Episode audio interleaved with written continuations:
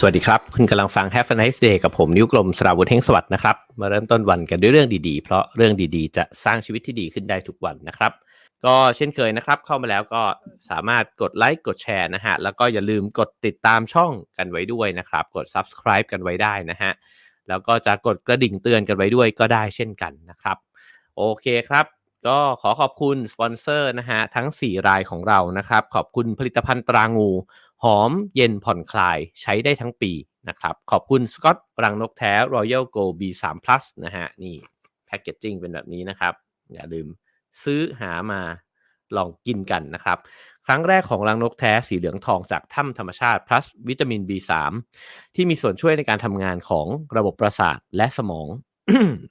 อร่อย plus เลยนะครับ โอเคครับผม แล้วก็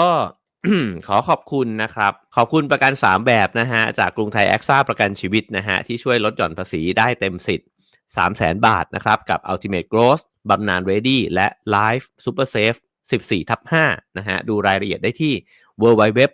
krungthai ขีด a x a co th นะฮะ แล้วก็ขอขอบคุณนมแมกโนเลียนะฮะ คุณค่าคู่ความอร่อยที่มีทั้งนม Pasteurize และ UHT ให้คุณได้ลิ้มลองกันนะครับ ขอบคุณ ทั้ง 4 รายเลยนะครับสปอนเซอร์ที่น่ารักของเรานะครับ แล้วก็ท่านผู้ชมก็สามารถให้การสนับสนุนช่องนะครับ แล้วก็รายการของเราได้ตามช่องทางที่ปรากฏอยู่บนหน้าจอด้วยเช่นกันนะครับ ขอบคุณมากๆนะครับผม โอเคครับ วันนี้ผมหยิบเอาหนังสือเล่มนี้นะฮะมาชวนคุยแล้วก็เล่าสู่กันฟังนะครับ นั่นก็คือ หนังสือที่ชื่อว่า War เลยนะฮะ How Conflict Shape Us นะฮะฉบับภาษาไทย ชอบชื่อภาษาไทยนะครับ ภาษาไทยนี่เขาตั้งชื่อว่า สัตว์สงคราม ผมว่านี้ก็เหมือนกับตั้งคำถามนะฮะตั้งแต่ตัวชื่อเลยว่า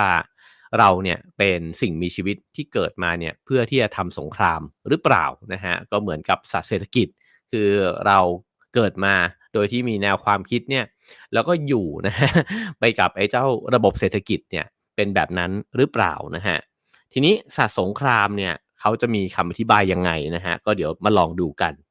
ในปกหน้าเนี่ยเขาก็โปรยว่าประวัติศาสตร์ บาดหมางที่ก่อร่างสร้างโลกนะฮะเพราะว่าโปรยภาษาอังกฤษก็บอกเหมือนกันว่าไอ้เจ้าความขัดแย้งทั้งหมดเนี่ยมันสร้างตัวตนของเราเนี่ยขึ้นมาได้ยังไง ผู้เขียนนะครับก็คือคุณมาร์กาเร็ตแมคมิลานนะฮะเป็นศาสตราจารย์ด้านประวัติศาสตร์จากมหาวิทยาลัยออกซฟอร์ดนะครับก็เป็นผู้เชี่ยวชาญเรื่องเกี่ยวกับสงครามนี้นะฮะ แล้วก็ผู้แปลคือคุณสิทธิมานลิมปันุสรนะครับสำนักพิมพ์ Bookscape นะครับ ก็หน้าปกเป็นแบบนี้นะฮะ ไปหาซื้อกันได้ แล้วก็ในงานหนังสือ Bookscape ก็มีบูธเปิดขายหนังสือ มีหนังสือใหม่ๆ ดีๆ อีกหลายเล่มเลยนะฮะ ผมอธิบายภาพรวมนะฮะของหนังสือเล่มนี้กันสักนิดหนึ่งนะครับ ผมว่าหนังสือเล่มนี้เนี่ยพยายามที่จะวาดภาพนะฮะแล้วก็มีคำอธิบายเกี่ยวกับ สงครามว่าทำไมมนุษย์เนี่ยถึงทำสงครามกันนะฮะลากเส้นเนี่ยไปตั้งแต่อดีตตั้งแต่โบราณกาลเลยนะฮะแล้วก็ค่อยๆอธิบายไปว่าชนวนของการเกิดสงครามมันเกิดขึ้นจากอะไรบ้าง มันมีวิถีนะฮะในการทำสงครามเนี่ยค่อยๆวิวัฒน์ขึ้นมายังไงบ้างจากมือเปล่านะฮะเริ่มใช้อาวุธ มีม้านะฮะม้าศึกทั้งหลาย แล้วก็เปลี่ยนแปลงการใช้อาวุธมาเรื่อยๆเนี่ยจนกระทั่งถึงยุคปัจจุบันเนี่ยยังไงบ้าง แล้วก็ลากไปสู่สงครามยุคสมัยใหม่นะฮะการใช้เทคโนโลยีต่างๆไซเบอร์ต่างๆนะครับ แล้วก็การสร้างพลรบขึ้นมานะฮะการประจันบานกัน แล้วก็พลเรือนมีความหมายยังไงในสงครามนะครับ แล้วก็กติกา ในนี้ใช้คำว่ากติกาที่ไร้ความหมายนะฮะแล้วก็สงครามในจินตนาการและความทรงจำนะครับ เพราะฉะนั้นออถ้าได้อ่านเนี่ยก็น่าจะเห็นภาพรวมนะฮะว่าตั้งแต่อดีตจนถึงปัจจุบันนี้เนี่ยเราเนี่ยทำสงครามกันมายังไงบ้างนะฮะแต่มันไม่ใช่หนังสือที่เขียนถึงประวัติศาสตร์ สงครามนะฮะไม่ได้แปลว่าออไล่เรียง มาว่าในยุคนั้นยุคนี้เนี่ยมันมีสงครามอะไรเกิดขึ้นบ้าง ไม่ใช่แบบนั้นนะฮะแต่ว่าต้องการที่จะอธิบายเนี่ยมากกว่า เพราะฉะนั้นเราไม่ได้อ่านหนังสือประวัติศาสตร์อยู่เรากำลังอ่านหนังสือสารคดีที่ว่าด้วยสงครามนะครับ โอเคครับ เรามาเริ่มต้นนะฮะในบทที่ 1 กันนะครับ บทที่1เนี่ยเขาตั้งชื่อว่ามนุษยชาติสังคมและสงครามนะฮะเริ่มต้นแบบนี้ฮะเขาเปิดเรื่องมาเนี่ยที่มัมมี่ ของชายคนหนึ่งนะครับ ที่เคยมีชีวิตอยู่เนี่ยเมื่อประมาณสัก 3,300 ปีก่อนคริสตกาลนะฮะก็บวกรวมแล้วก็ประมาณสัก 5,000 กว่าปี มนุษย์น้ำแข็งนะฮะก็คือถูกแช่ไว้ในน้ำแข็งเนี่ยชื่อว่าเอิร์ธซีเนี่ยนะฮะเขาบอกว่าน่าจะเสียชีวิตเนี่ยก่อนที่พีระมิดกับ Stonehenge เนี่ยจะถูกสร้างขึ้นมา เพราะฉะนั้นเขาใช้ชีวิตเนี่ยอยู่มานานมากแล้วนะฮะ ปรากฏว่าด้วยการแพทย์แล้วก็เทคโนโลยีสมัยใหม่ ก็ตรวจพบนะฮะว่า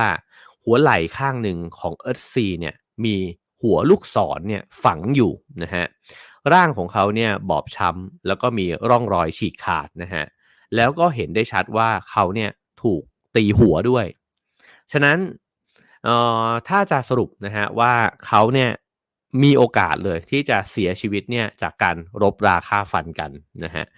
ไอ้เจ้าการเปิดเรื่องมาแบบนี้เนี่ยต้องการจะบอกอะไร ก็คือต้องการจะโยน question mark ตัวใหญ่ ๆ เลยเนี่ยถามใส่กับคนอ่านนะครับว่าไอ้ความรุนแรงทั้งหลาย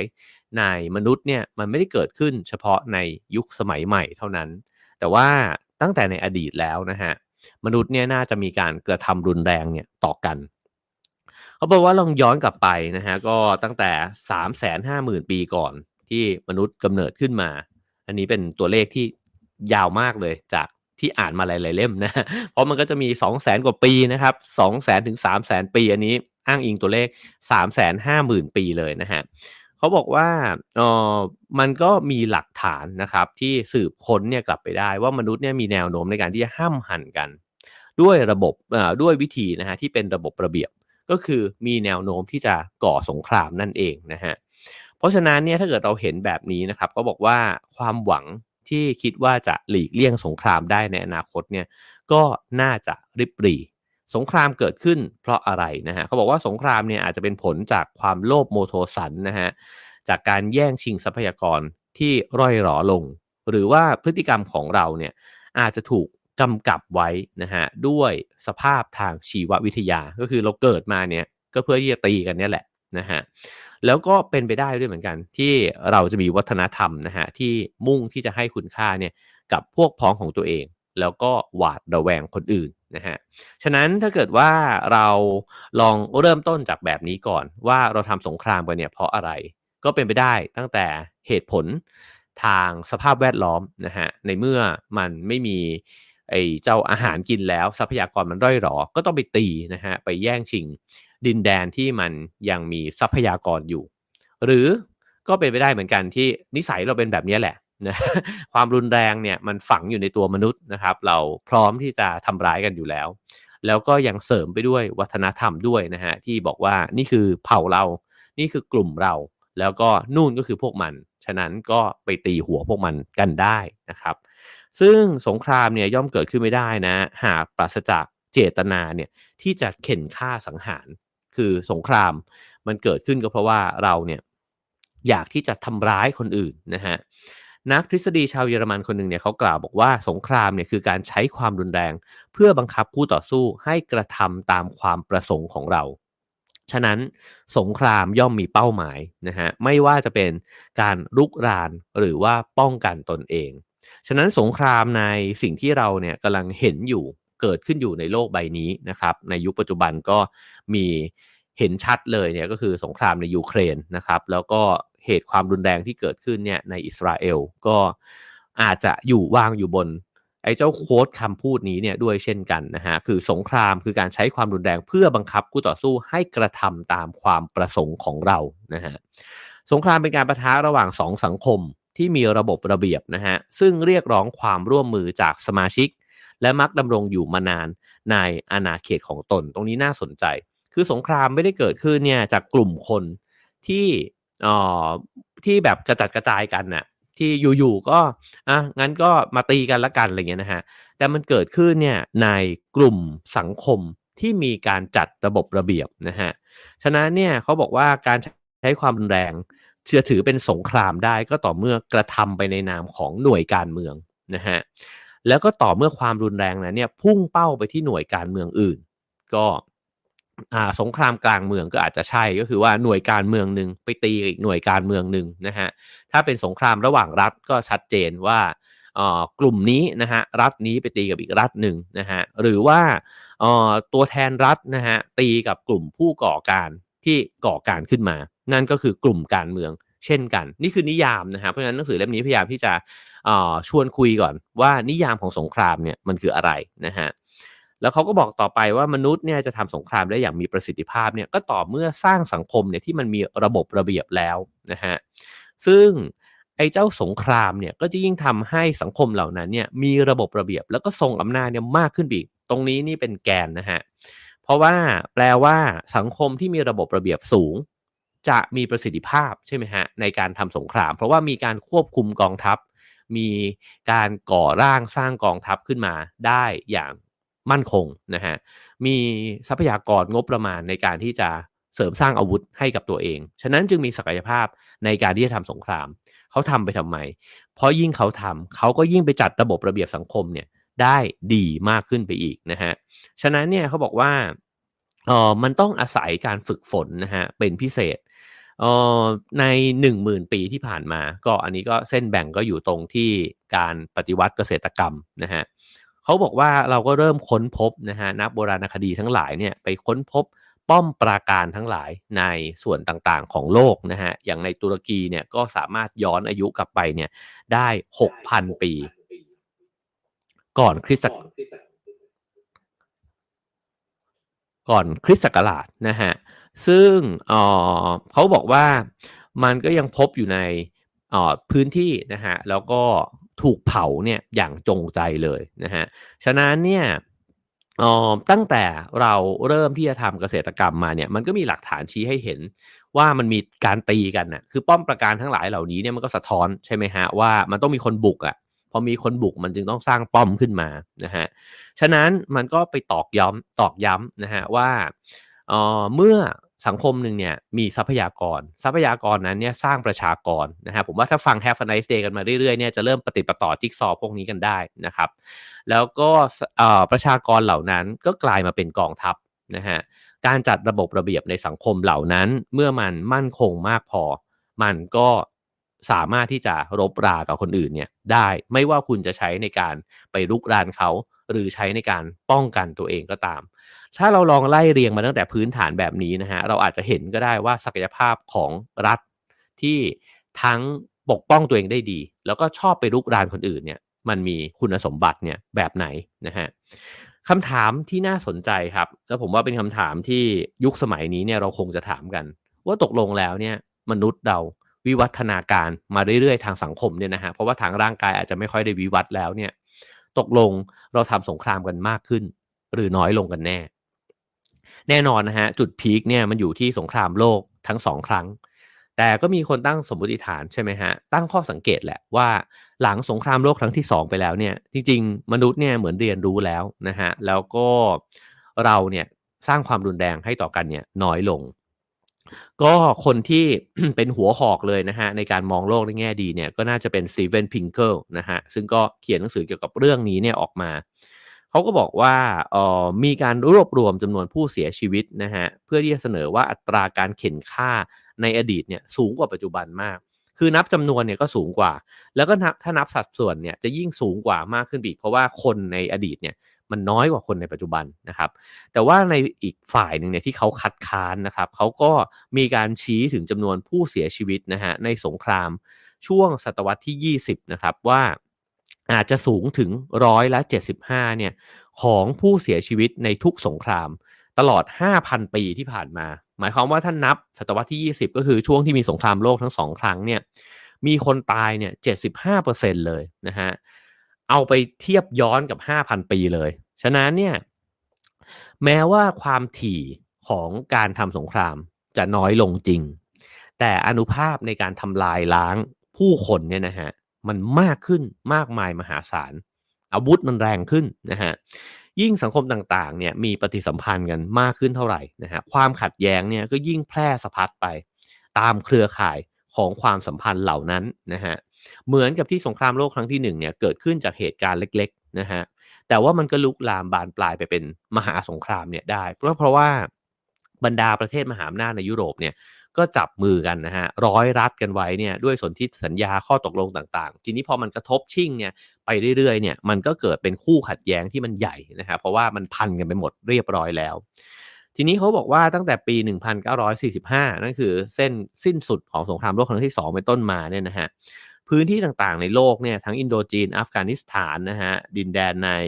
แถบแอฟริกาตะวันออกทั้งหลายนะครับรวมถึงตะวันออกกลางเนี่ยก็ไม่ได้สงบนะฮะก็มีการเผชิญความขัดแย้งเนี่ยมาตลอด คือเวลาโลกเนี่ยดูตัวเองจากยุโรป ดูตัวเองจากอเมริกา อาจจะบอกว่าเฮ้ยมันสงบขึ้นนะแต่ลองดูพื้นที่อื่นนะฮะมันไม่ได้สงบแบบในยุโรปแบบนั้น เขาบอกว่าระหว่างปี1800เอ่อ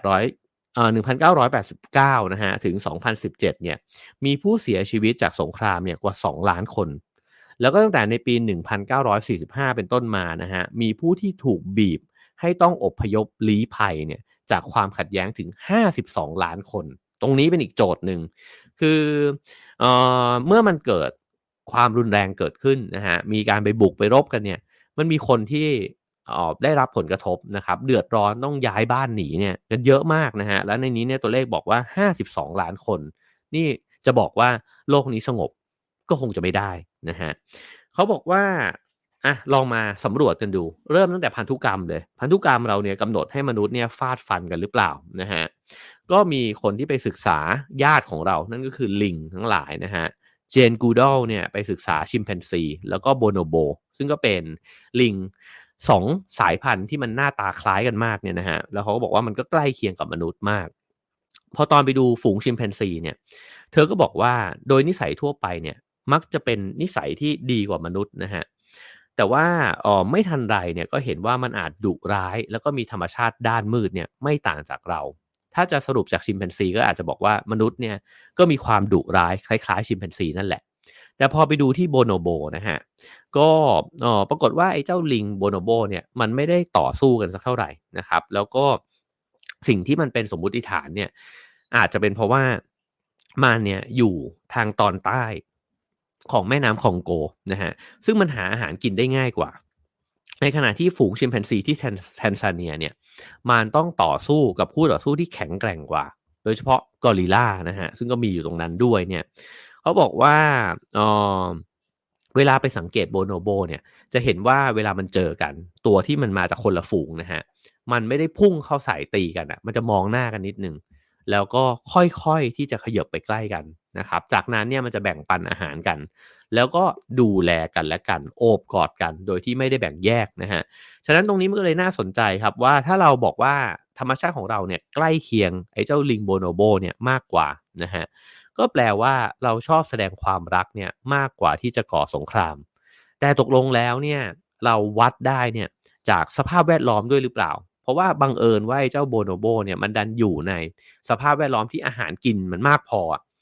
ก็ถ้าเทียบกัน ถ้ามนุษย์เนี่ยไม่ต้องแย่งกันน่ะเราอาจจะไม่ต้องตีกันก็ได้นะครับ แต่มันมีสภาวะนั้นไหม เพราะว่าเราเหลือบไปแล้วเนี่ย อ้าว ประเทศนั้นมันรวยกว่าฉันนี่หว่า ประเทศนั้นมันจเจริญกว่าฉันนี่หว่านะครับแล้วอ๋อฉันสามารถที่จะสะสมอาวุธเนี่ยไปแย่งชิงสิ่งเหล่านั้นเนี่ยจากไอ้ประเทศเหล่านั้นเนี่ยได้ไหมนะฮะ ฉะนั้นพอมันเป็นแบบนี้แล้วเนี่ยตกลงมนุษย์เนี่ยเป็นยังไงกันแน่นะฮะเขาบอกว่าถ้าดู DNA มนุษย์เนี่ยเราไม่ได้แตกต่างไปจากชิมแปนซีแล้วก็โบโนโบเนี่ยเท่าไหร่ เพราะว่า DNA เราเนี่ย 99%เนี่ยเหมือนลิง 2 ชนิดนี้นะฮะ ต่างจุดที่เราต่างคืออะไร เราต่างตรงที่เรามีภาษา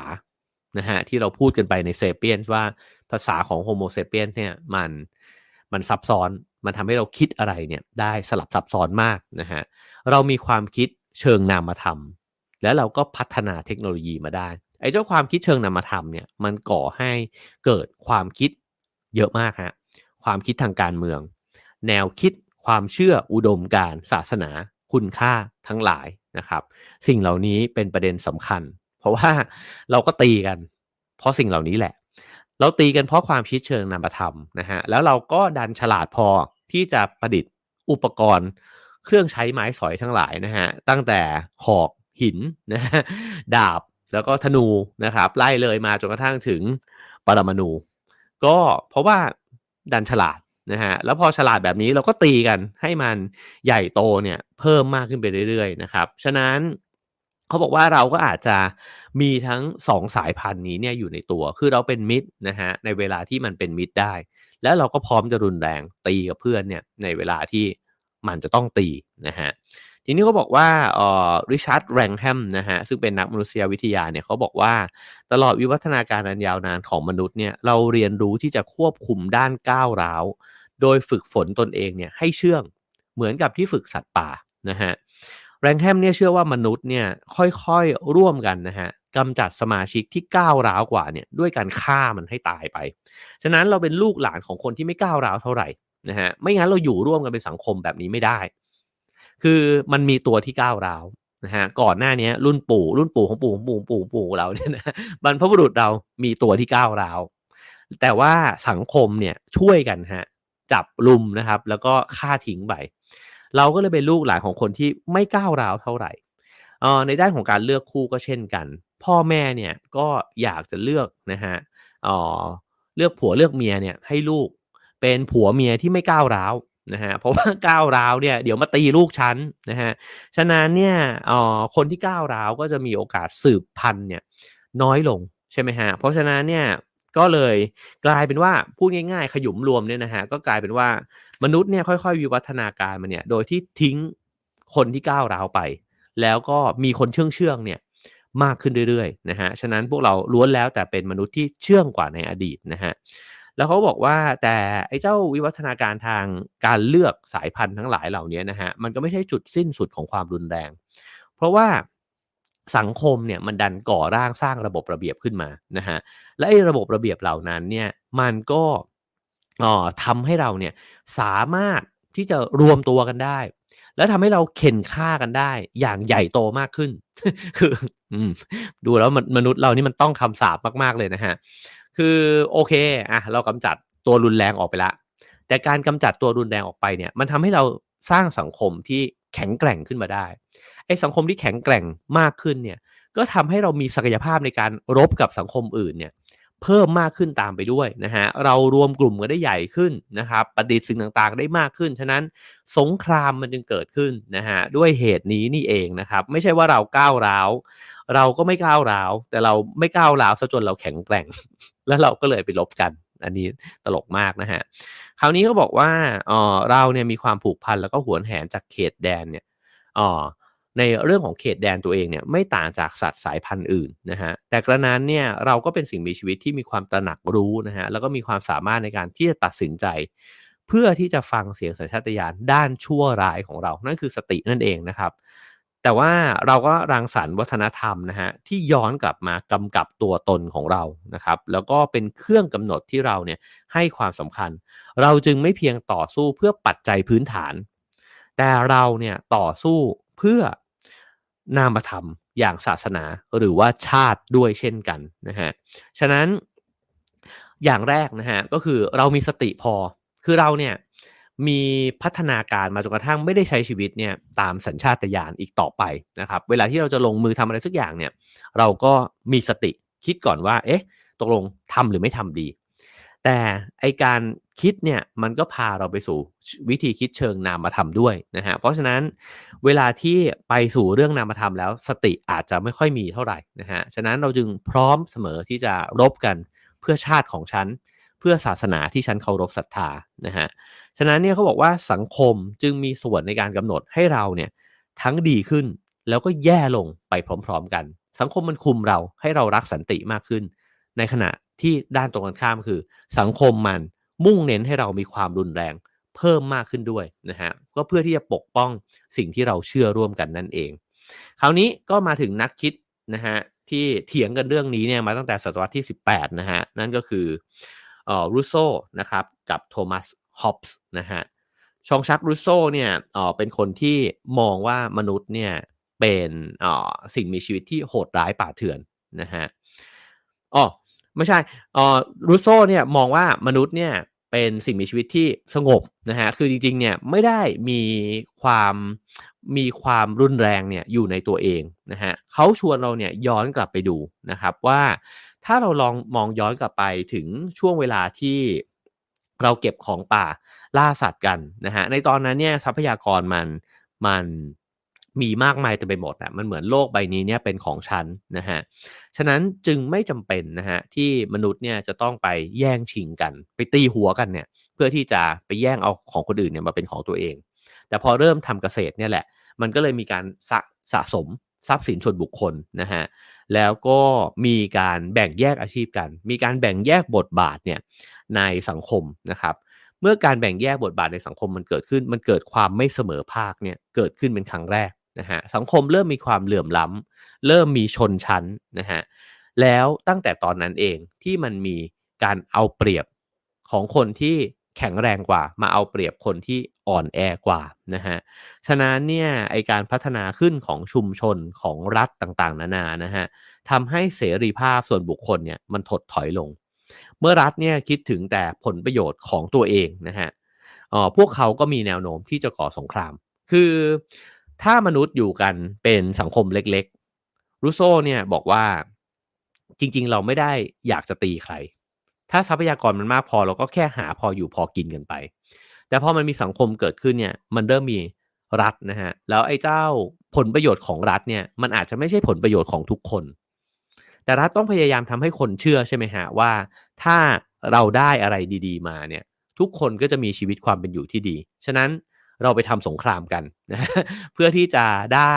เอายึดพื้นที่ยึดทรัพยากรยึดธาตุของคนอื่นเนี่ยมาเป็นของเรา แล้วเราจะได้มีความเป็นอยู่เนี่ยที่ดีขึ้นพร้อมกัน ผลประโยชน์ตรงนั้นเนี่ยมันไม่ใช่ผลประโยชน์ของคนทุกคนนะฮะคือมันอาจจะได้ด้วยแหละ แต่จริง ๆ คนที่ได้ประโยชน์สูงสุดเนี่ยมันก็คือผู้ที่ครองอำนาจนั่นเองนะฮะฉะนั้นเนี่ยรูโซก็เลยเสนอนะฮะบอกว่าเสนอไว้ในสัญญาประชาคมเนี่ยบอกว่าอ๋อ เราจะต้องบ่มเพาะความสัมพันธ์รูปแบบใหม่เนี่ยระหว่างปัจเจกบุคคล แล้วก็สถาบันทางสังคมแล้วก็การเมืองนะฮะมนุษย์เนี่ยจำเป็นจะต้องทำงาน แล้วก็ดำเนินชีวิตเนี่ยร่วมกัน รัฐจะต้องรับประกันเสรีภาพให้พวกเขาได้นะครับ หากมนุษย์เนี่ยประพฤติตัวเองเนี่ยได้เหมือนที่สัญญากันไว้ก็คือปฏิบัติต่อกันเนี่ยอย่างเสรีนะฮะ เหมือนกับว่ามีความเท่าเทียมกันมากขึ้น มีความเคารพในทางเลือกของคนอื่นเนี่ยเพิ่มมากขึ้นนะฮะทั้งปัจเจกชนและสังคมเนี่ยจะอยู่กันอย่างกลมเกลียวมากขึ้น เราจะหวาดกลัวกันเนี่ยน้อยลงนะฮะนี่ก็เป็นข้อเสนอของรูโซนะฮะซึ่งก็เป็นคนที่มองมนุษย์เนี่ยในแง่ดีว่าเฮ้ยมันมีโอกาสนะที่เราจะอยู่ด้วยกันได้แบบราบรื่นแล้วก็ไม่ต้องตีกันนะฮะ ซึ่งเขาบอกว่าสหพันธรัฐยุโรปเนี่ยก็เป็นหนึ่งในในในอุดมการในจินตนาการนะครับว่าถ้าทุกคนจับมือกัน ก็ไม่ต้องทำสงครามกันเหมือนที่ทำกันมาไม่รู้กี่ร้อยปี ทีนี้มาถึงโทมัสฮอปส์บ้างนะฮะว่าเขามองเห็นต่างไปจากรูโซนะฮะเขาบอกว่ามนุษย์เนี่ยโดยทั่วไปแล้วเนี่ยเปล่าเปลี่ยว ขัดสนน่ารังเกียจโหดร้าย แล้วก็มีชีวิตที่แสนสั้นนะฮะฉะนั้นมนุษย์เนี่ยก็เลย อยู่ในสภาวะที่พร้อมเสมอฮะที่จะต่อสู้กันเพื่อที่จะเอาตัวรอดนะฮะไอ้เจ้าความหวาดกลัวของมนุษย์เนี่ยมันไม่จบสิ้น ฉะนั้นเนี่ยมันจึงมีโอกาสที่จะอ๋อเกิดความรุนแรงจากการใช้กำลังเนี่ยเกิดขึ้นได้นะฮะเขาก็บอกว่าความงอกงามของหน่วยการเมืองที่ใหญ่โตและทรงพลัง ซึ่งฮอปส์เนี่ยเรียกว่าเลวายอัตันนะฮะ สามารถที่จะมอบผลทางที่จะสยบความรุนแรงเหล่านี้ให้อยู่ในการควบคุมได้ พูดง่ายๆคือว่าอ๋อสำหรับโทมัสฮอปส์เนี่ยเขาก็เชื่อว่าการมีรัฐเนี่ยมาคุมความประพฤติของมนุษย์ที่ป่าเถื่อนเนี่ยมันเป็นสิ่งจำเป็นนะฮะฉะนั้นเออเมื่อมันเกิดรัฐขึ้นแล้วเนี่ยรัฐก็จะต่อสู้นะฮะกันเพื่อแย่งชิงผลประโยชน์เนี่ยในโลกของอนาธิปไตยก็คือโลกที่มันไม่ได้มีใครคุม ทิปไตยสูงสุดเนี่ยนะฮะรัฐที่แข็งแกร่งก็ต้องข่มเหงรัฐที่อ่อนแอ แล้วรัฐที่อ่อนแอเนี่ยก็พ่ายแพ้นะฮะหรือว่าถูกพิชิตไปเนี่ยด้วยการทำลายล้างไป ฉะนั้นนี่ก็คืออีกมุมมองหนึ่งนะครับ ว่านี่ก็เป็นสิ่งที่มันจะเกิดขึ้นในเมื่อมนุษย์เนี่ยมันมีธรรมชาติแบบนี้ มันรวมกลุ่มกันแล้ว เดี๋ยวมันก็ตีกัน แล้วมันก็ตีกันในนามของรัฐนี่เอง แล้วนี่ผมเองมองว่าออดูเหมือนโทมัสฮอปส์เนี่ยเป็น คนที่วาดภาพโลกเนี่ยสมจริงกว่ารูโซถ้าเกิดว่าเรามองโลกในยุคปัจจุบันนะครับคราวนี้ลองมาดูว่ามันก็มีเอ่อคือมนุษย์เนี่ยคงพยายามที่จะหาคำตอบนะครับ แล้วก็พยายามที่จะหาตัวอย่างของความหวังอะว่ามันมีไหมสังคมที่เขาไม่ตีกันนะฮะแล้วมันก็มีมาร์กาเร็ตมีดเนี่ยที่เป็นนักมนุษยวิทยานะครับในช่วงต้นศตวรรษที่ 20นะฮะแถว 1920 เนี่ย เขาก็ลงไปทำงานนะครับในชุมชนหนึ่งก็คือชาวซามัวมาร์กเร็ตมีดนี่ก็เป็นมีคน quote คำพูดเขาแล้วก็แชร์กันหึมเลยนะฮะในโลกอินเทอร์เน็ตนะครับที่บอกว่ามนุษย์เราออรอดเนี่ยได้จากการที่ร่วมมือกันใช่ไหมฮะ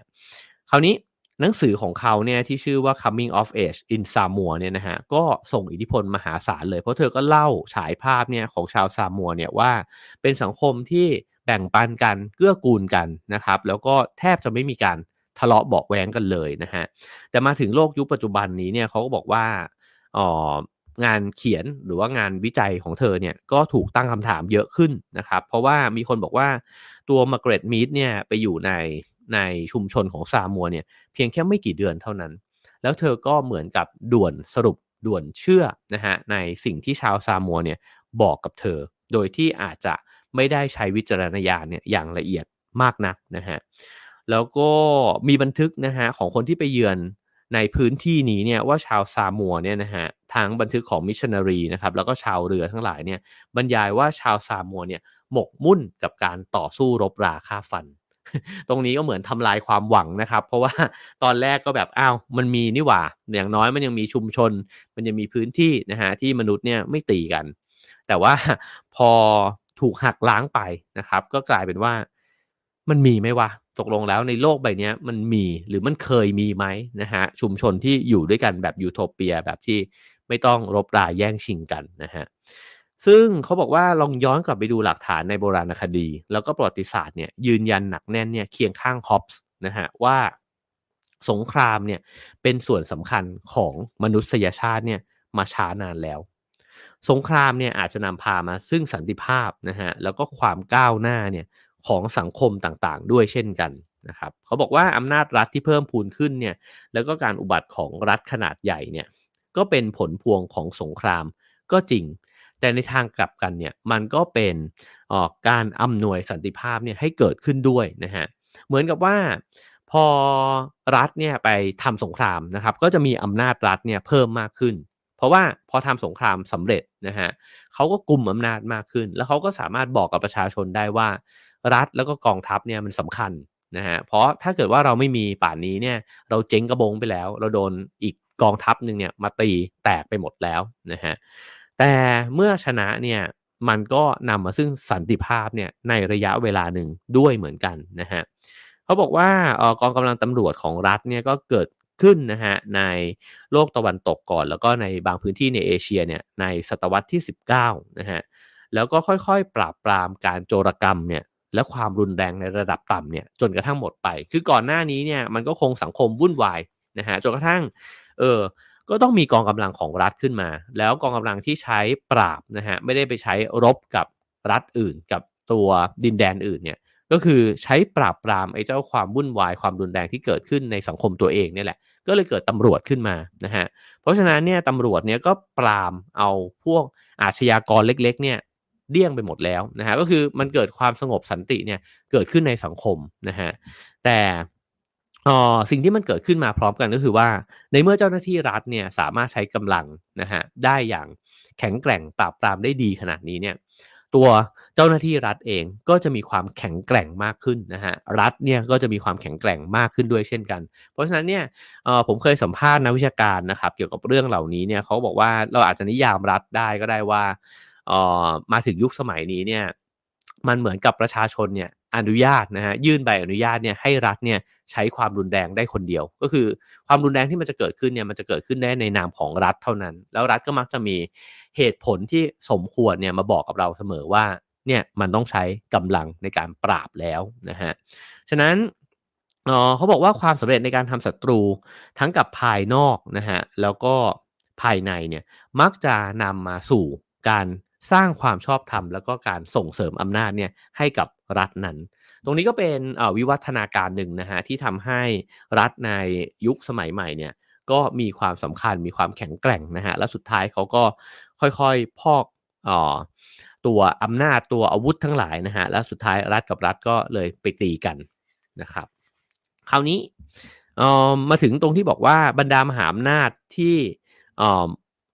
บรรดามหาอำนาจไม่ใช่รัฐที่ปราณีเสมอไปนะฮะเพราะว่าคนที่มีอำนาจเพิ่มขึ้นมาเนี่ยก็จะต้องมองต่อไปนะครับว่าตัวเองเนี่ยจะใช้อำนาจเนี่ยไปทำอะไรต่อดีนะฮะเขาบอกว่ามหาอำนาจต่างก็มอบความปลอดภัยและเสถียรภาพขั้นพื้นฐานเนี่ยให้ประชาชนของตัวเองได้นะฮะแต่มหาอำนาจทั้งหลายที่หยัดยืนอยู่ได้เนี่ยก็ต้องอาศัยกองกำลังทหารเนี่ยค้ำจูค้ำชูไว้นะฮะ แต่ความยืนยงของรัฐเหล่านี้เนี่ยก็ขึ้นอยู่กับระบบการปกครองที่มีประสิทธิภาพตามสมควรสมควรด้วย ตรงนี้เนี่ยเหมือนกับหนังสือพยายามจะบอกประเด็น 2 อันนะฮะว่าตัวรัฐเองเนี่ยก็ต้องพยายามสะสมกองทัพขึ้นมานะฮะแต่ในขณะเดียวกันประชาชนจะยอมเนี่ยให้ใช้เงินเนี่ยไปสร้างกองทัพสะสมอาวุธยุโทโธปกรณ์ด้วยอะไรก็ต้องแลกกับการที่รักษาความสงบเรียบร้อยในสังคมเนี่ยได้ดี นะฮะสิ่งเหล่านี้เนี่ยเป็นสมการที่มันเกิดขึ้นเนี่ยมาเนิ่นนานแล้วนะฮะฉะนั้นเนี่ยเขาบอกว่าในแง่ของสเกลใหญ่เลยเนี่ยนะฮะไอ้เจ้า Leviathan เนี่ยหรือว่าข้อเสนอของฮอบส์เนี่ยนะฮะซึ่งบอกว่าทำให้รัฐเนี่ยมันมีอำนาจมากพอนะฮะเขาบอกว่าถ้ารัฐมันใหญ่เนี่ยมันก็สร้างสันติภาพให้เกิดขึ้นเนี่ยในโลกได้ได้ด้วยบางแบบบางมิติ เช่นในจักรวรรดิอังกฤษนะฮะที่วางตัวเป็นตำรวจโลกเนี่ยในช่วงศตวรรษที่ 19เนี่ย เขาก็สร้างการรับประกันขึ้นมาว่าน่านน้ำทั้งหลายเนี่ยการสัญจรทางน้ำเนี่ยจะปลอดภัย ก็พวกโจรสลัดทั้งหลาย ก็อาจจะหึมมากไม่ได้ เพราะว่ากองทัพอังกฤษเนี่ยคุมน่านน้ำเอาไว้แล้วนะฮะหรืออย่างในความยิ่งใหญ่ของจักรวรรดิโรมันในยุคนู้นนะฮะก็ทำให้การค้าเนี่ยตามเส้นทางต่างๆ มันเติบโต เพราะว่าคุมหมดแล้วนะฮะก็เหมือนมีมาเฟียพี่ใหญ่เนี่ยคุมไว้หมดแล้ว ฉะนั้นเนี่ยบรรดาตัวเล็กตัวน้อยเนี่ยทำมาหากินกันได้ ตามสะดวกนะครับ ฉะนั้นมหาอำนาจต่างๆเนี่ยมันมีผลต่อความสงบเนี่ยของโลกในช่วงเวลาหนึ่ง ในตอนนี้ก็อาจจะเป็นอเมริกานะฮะแล้วก็พอกลุ่มอำนาจ ถ้ากลุ่มอำนาจไว้ได้ มันก็จะนิ่งเนี่ยไปพักหนึ่งแต่ถ้าเกิดว่าตัวอำนาจเนี่ยมันเริ่มสั่นคลอนนะฮะอย่างในนี้เขาก็ยกตัวอย่างว่าอย่างตอนโรมันล่มสลายลงเนี่ย ก็ปรากฏว่าพัฒนาการของยุโรปทั้งหมดมันก็ตกต่ำลงด้วยเช่นกันนะฮะเส้นทางการค้าต่างๆนานาถดถอยนะฮะถนนไม่มีใครซ่อมอีกต่อไปแล้ว มันก็ถูกทิ้งร้างนะครับการเดินทางมันก็น้อยลงพ่อคงพ่อค้าทำหน้าที่ได้ไม่เหมือนเดิม เพราะอะไร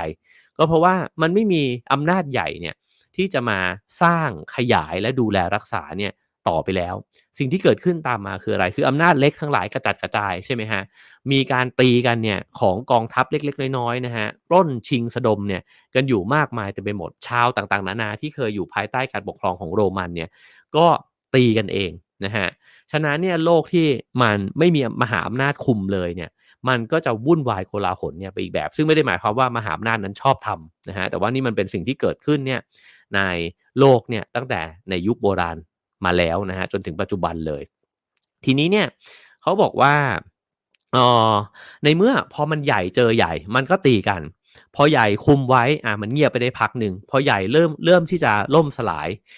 บรรดาเล็กๆเนี่ยก็จะตีกันอีกนะฮะฉะนั้นเนี่ยโลกเนี่ยจึงไม่มีวันที่จะว่างเว้นไปจากสงครามนะครับเขาบอกว่าลองย้อนไปดูในประวัติศาสตร์เนี่ยยุโรปเนี่ยมีช่วงเวลาที่รวมกันเป็นเอกภาพเนี่ยน้อยกว่าจีนนะฮะอันนี้น่าสนใจก็คือว่า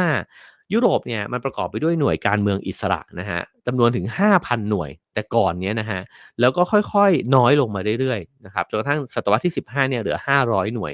แล้วพอมาถึงศตวรรษที่ 19 แถวๆนโปเลียนนะฮะก็เหลือ 200 หน่วย คือมันมีอำนาจเนี่ยกระจัดกระจายกันไป พออำนาจมันกระจัดกระจายเนี่ยมันก็ต้องตีกันนะเพราะว่ามันก็ต้องแสวงหาอำนาจซึ่งกันและกันนะฮะทีนี้พอมาถึงหลังหนึ่ง 1945 หลังสงครามโลกครั้งที่ 2 เนี่ย ยุโรปเนี่ยเหลือหน่วยการเมืองอิสระเนี่ยนะฮะเพียงแค่ 30 หน่วยเท่านั้นเอง ฉะนั้นเมื่อ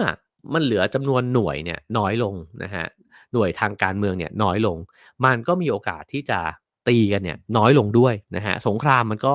ลดลงด้วยเช่นกัน เพราะฉะนั้นเอกภาพที่มันเกิดขึ้นในยุโรปเนี่ยมันก็ช่วยลดความเสี่ยงในการเกิด เกิดสงครามในโลกตะวันตกเนี่ยได้นะฮะดื่มน้ำนิดนึงนะครับ ฉะนั้นจากที่เล่ามาเนี่ยมันก็เลยมีโค้ดคำพูดหนึ่งนะฮะของนักประวัติศาสตร์ที่ชื่อว่าชาลส์ทิลลี่เนี่ยเขาพูดบอกว่าสงครามเนี่ยสร้างรัฐ และรัฐก็สร้างสงคราม ถ้าเป็นแบบนี้อาจจะพอได้คำตอบนิดๆนะฮะว่าอาจจะไม่รู้จบ เพราะว่าสงครามทำให้รัฐแข็งแรง เมื่อรัฐแข็งแรง รัฐก็จะไปสร้างสงครามต่อนะฮะคราวนี้เขาบอกว่าการเติบโตของรัฐรวมศูนย์ในยุโรปนะฮะในช่วงศตวรรษที่ 18 เนี่ยก็มาพร้อมกับกองทัพบบกนะฮะแล้วก็ราชนาวีเนี่ยที่บริหารจัดการโดยรัฐนะฮะแล้วก็อาศัยเงินทุนของรัฐ ส่งผลให้รัฐเนี่ยมีช่องทางในการปราบผู้แข็งข้อแล้วก็กบฏนะฮะพอรัฐแข็งแรงมีกองกำลังทั้งหลายเนี่ยก็เหมือนกับควบคุมอะ ประเทศเนี่ยได้มากขึ้น ควบคุมชีวิตของประชาชนได้มากขึ้นนะฮะรัฐบาลของประเทศต่างๆเนี่ยที่เข้าร่วมสงครามนะฮะจะต้องเข้าไปกำกับโรงงานเนี่ยว่าจะให้ผลิตอะไรบ้าง แบ่งสรรปันส่วนว่าสินค้าชนิดไหนเนี่ยควรจะผลิตอย่างไรมากน้อยเท่าไหร่นะฮะตรงนี้เป็นประเด็นอีกประเด็นหนึ่งละว่ารัฐเนี่ยมีบทบาทกับกับพวกเราเนี่ยยังไงนะฮะกับประชาชนเนี่ยยังไง สงครามมันก่อร่างพวกเราเนี่ยขึ้นมาอยังไง ผมว่านี้น่าสนใจมากนะฮะ เพราะฉะนั้นเนี่ยข้าวปลาอาหารที่เรากินเนี่ยมันก็เคยถูกบังคับให้ผลิตเนี่ยรถนะฮะในยุคสมัยสงครามทำไมต้องผลิตรถในลักษณะแบบนั้นขึ้นมา ที่มันผลิตได้เยอะราคาถูกนะฮะทำไมถึงอุตสาหกรรมเหล็กมันถึงเจริญนะครับก็เพราะว่ามันก็ผลิตอาวุธเนี่ยเพิ่มขึ้นมามากมาย แฟชั่นต่างๆ นานาถูกกำหนดจากอะไรกำหนดว่าต้องผลิตไอ้เจ้าชุดต่างๆ นานาเพื่อที่จะไปใช้ ในการรบหรือเปล่านะฮะอาหารการนันทนาการการท่องเที่ยวนะฮะสิ่งเหล่านี้เนี่ยล้วนถูกกำหนดนะฮะให้ผลิตเนี่ยเพื่อไป support สงครามเนี่ยขึ้นมาทั้งสิ้น นี่เป็นในแง่ของการผลิตในแง่ของสินค้าและบริการนะฮะทีนี้มาถึงในแง่ของอชีวิตส่วนตัว พวกเราเนี่ยก็ค่อยๆ มีวินัยมากขึ้นเรื่อย เราเนี่ยเป็นประชาชนก็จริง แต่จริงๆเนี่ยเราถูกปลูกฝังให้มีวินัยเหมือนทหารนะฮะเพราะถ้าเกิดว่าเราไม่มีวินัยรัฐควบคุมเราไม่ได้เขาควบคุมเราให้มีวินัยผ่านอะไร ก็ผ่านโรงเรียน ผ่านสถานศึกษา ให้เรามีความคิดที่คล้ายกันนะฮะให้เราเคารพ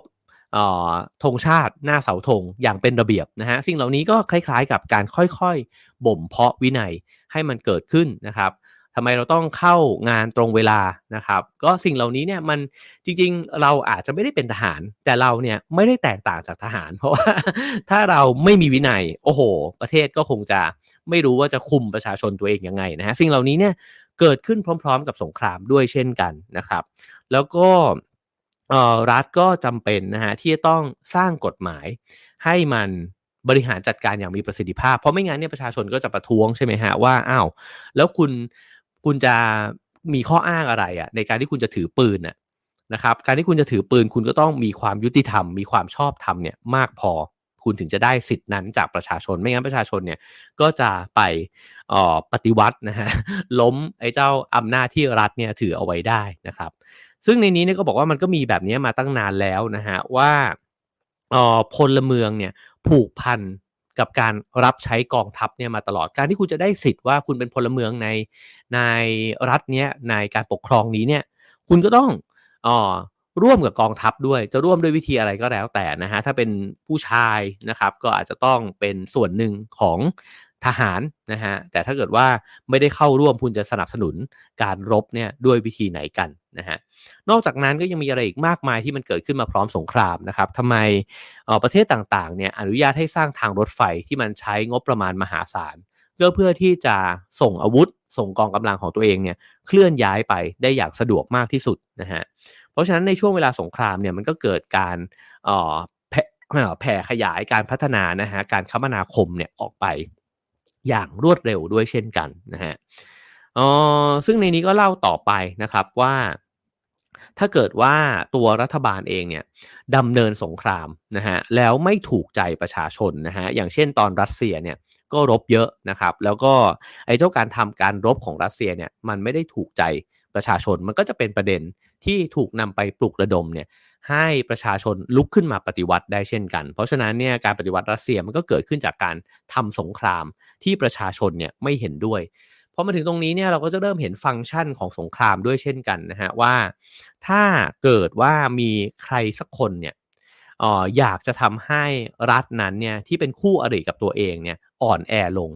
ก็อาจจะไปแย่นะฮะด้วยการทำสงครามเนี่ยแล้วก็ทำให้รัฐนั้นเนี่ยมีออความวุ่นวายนะฮะ แล้วมันมีโอกาสที่จะยืดเยื้อ การที่ยืดเยื้อต่อไปนานๆเนี่ย มันก็เท่ากับว่ามันก็มีความไม่สงบ มีความไม่เป็นสุขในชีวิตนะฮะ เมื่อไหร่สงครามจะจบลงสักที มีการสูญเสียนะฮะ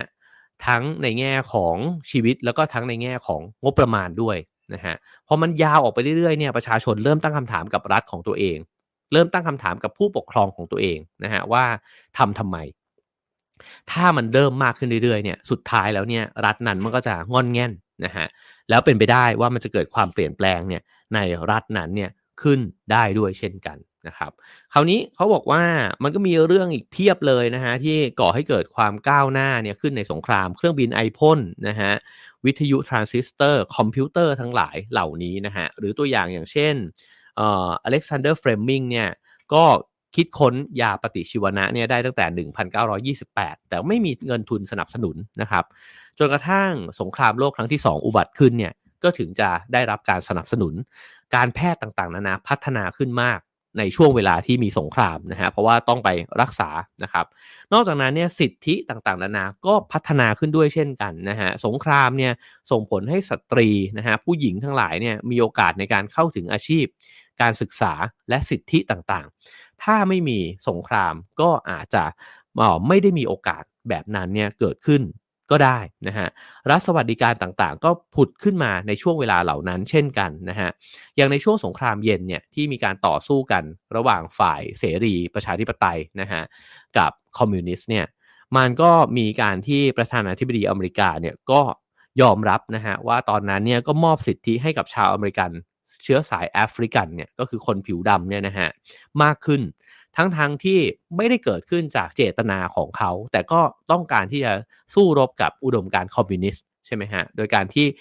ให้ความเท่าเทียมกันเนี่ยในสังคมเพิ่มมากขึ้น ถ้าเกิดว่าคนขาวเนี่ยมีสิทธิ์มากกว่าคนดำเนี่ยก็จะต้องเป็นประเด็นที่ทำให้ฝั่งคอมมิวนิสต์เนี่ยโจมตีแน่นอนว่าในสังคมที่เป็น ทุนนิยมเสรีประชาธิปไตยเนี่ยนะฮะอาจจะมีความไม่เท่าเทียมเหลื่อมล้ำเนี่ยกันในสังคม เพราะฉะนั้นเนี่ยมันก็สงครามเองนะฮะไม่ว่าจะเป็นสงครามทางกายภาพ หรือว่าสงครามทางอุดมการเนี่ยมันก็ปรับเปลี่ยนให้สิทธิของคนเนี่ยได้รับ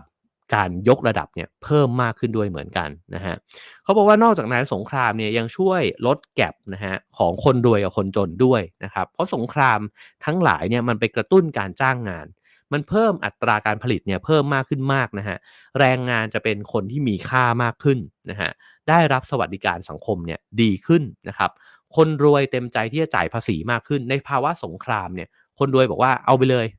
เอาภาษีไป เพราะว่าจะรบให้ชนะไอ้เจ้าชาติที่มันมาบุกชั้นใช่ไหมฮะทีนี้ เขาบอกว่าอ๋ออย่างในสังคมตะวันตกเนี่ยไอ้เจ้าแผนฟื้นฟูทั้งหลายแล้วก็รวมถึงสวัสดิการเนี่ยนะฮะมันได้รับความสนใจมากขึ้นเนี่ยในช่วงเวลาที่มันเกิดสงครามนี่แหละนะฮะทีนี้ก็บอกว่าอ๋อมีคำพูดนะฮะของอ๋อ คนที่เป็นเจ้าของรากฐานของรัฐสวัสดิการอังกฤษเนี่ยนะครับบอกว่าขณะนี้เมื่อสงครามได้ทำลายโครงสร้างสำคัญทุกชนิดลงแล้วเนี่ยจึงเป็นโอกาสที่จะใช้ประโยชน์จากประสบการณ์เก่าก่อนในพื้นที่เตียนโล่งหมายความว่าสงครามมันทำลายโครงสร้างเนี่ยในสังคมเนี่ยลงไปด้วยนะฮะเพราะฉะนั้นก็จะเรียกร้องอะไรใหม่ๆ จะเสนอสิทธิอะไรใหม่ๆเนี่ยมันก็เกิดขึ้นเนี่ยได้ด้วยเช่นกัน ฉะนั้นเขาบอกว่าสงครามยกระดับสังคมและเศรษฐกิจขึ้นด้วยนะฮะ อ๋อเพราะว่าทั้งผู้ชายผู้หญิงที่ถูกเกณฑ์ไปเนี่ยร่วมอยู่ในสงครามเนี่ยไม่ไปเจอกับคนที่ตัวเองไม่เคยพบเจอกันมาก่อน อย่างในประเทศที่มีความเหลื่อมล้ำทางชนชั้นนะฮะเช่นในอังกฤษเนี่ยก็มีหลายคนที่บอกว่า โอ้ ไม่เคยคิดมาก่อนเลยว่า คนที่อยู่ในชนชั้นล่างลงไปกว่าตัวเองเนี่ยก็เป็นคนที่ฉลาดเป็นคนที่มีความสามารถ สิ่งเหล่านี้เนี่ยมันมันสร้างโอกาสในการที่คนเจอกัน แล้วก็ปรับทัศนคติของตัวเองเนี่ยให้เข้าใจ คนที่แตกต่างจากตัวเองเพิ่มมากขึ้นด้วยนะฮะ ฉะนั้นในบทแรกเนี่ยผมว่าเขาพยายามที่จะอธิบายนะครับ ตั้งคำถามก่อนเลยว่า ธรรมชาติของมนุษย์เนี่ยตกลงแล้วมันดีหรือชั่วนะครับ ไม่ใช่ดีหรือชั่วสิ มันรุนแรงหรือว่ามันสงบคำตอบก็คือว่าเราเนี่ยค่อยๆ ถูกวิวัฒนาการมาให้เชื่องนะฮะเราเชื่องแล้วนะครับ แต่ความเชื่องของเรามันไปเอื้อให้เราเนี่ยสร้างสังคมที่ใหญ่ขึ้นมาได้ สังคมที่มันใหญ่มากขึ้นมีระบบระเบียบมากขึ้นเนี่ยมันทำให้เราแข็งแรงขึ้น สร้างอาวุธได้มากขึ้น มีกองทัพที่ทรงพลังมากขึ้นพอกองทัพทรงพลังมันมาเจอกัน มันก็เลยรบกัน การรบกันเหล่านี้ค่อยๆ ก่อร่างให้เกิดรัฐขึ้นมานะฮะรัฐเหล่านี้ค่อยๆ มีความชอบธรรมในการใช้อาวุธมากขึ้นนะครับ เพราะว่าต้องปกป้องตัวเอง แล้วก็ต้องไปยึดจากคนอื่นนะฮะ แล้วมันก็เลยวิวัฒนาการเนี่ยมาจนถึงสังคมที่เราเนี่ยมีรัฐนะฮะเป็นของตัวเองกันเนี่ยแล้วประชาชนก็เหมือนกับให้ความชอบธรรมในการที่รัฐจะสะสมอาวุธได้นะฮะแล้วก็เลยมีสงครามเกิดขึ้นไม่หยุดหย่อน เพราะรัฐมันก็ต้องรบกับรัฐแบบนี้เนี่ยกันไปเรื่อยๆนะฮะแต่ในขณะเดียวกันสงครามมันก็ก่อให้เกิดอ๋อสิ่งที่มันเป็นพัฒนาการจำนวนมากเช่นกันนะฮะ เกิดสิทธิเกิดการศึกษานะครับ เกิดวิวัฒนาการทางเทคโนโลยีนะฮะเกิดการคมนาคมที่กว้างขวางมากขึ้น เกิดระบบการผลิตนะฮะสิ่งต่างๆนานาเหล่านี้ก็เกิดขึ้นพร้อมสงครามเช่นกันจริงๆผมไม่อยากจบตรงนี้นะฮะผมอยากเล่าต่ออีกนิดนึงแล้วกันนะฮะอาจจะขอเล่าอีกสัก 20 นาทีนะครับ ไม่งั้นมันจะรู้สึกว่าไม่หนำใจนะฮะ ทีนี้เรามาถึงบทที่ 2 ที่เขาบอกว่าชนวนของสงครามนะครับ เขาบอกว่าชนวนสาเหตุของสงครามเนี่ยมันอาจจะ ไร้สาระมาก ๆ เลยก็ได้นะครับ แต่ว่าไอ้ความไร้สาระนั้นเนี่ย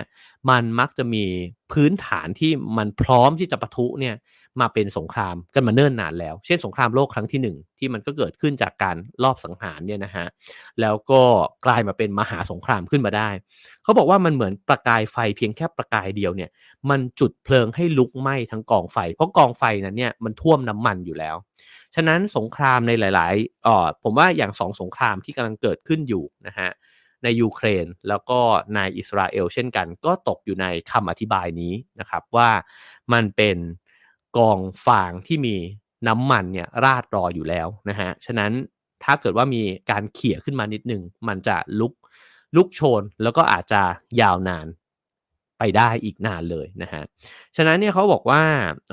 ศึกสงครามนะฮะระหว่างราชวงศ์ต่างๆเนี่ยตั้งแต่ในยุโรปกลางจนกระทั่งถึงต้นสมัยใหม่เนี่ยในตอนนั้นเนี่ยบรรดาผู้ปกครองทั้งหลายเนี่ยถือว่าแผ่นดินของตัวเองเนี่ยเป็นทรัพย์สมบัติส่วนตัวนะฮะ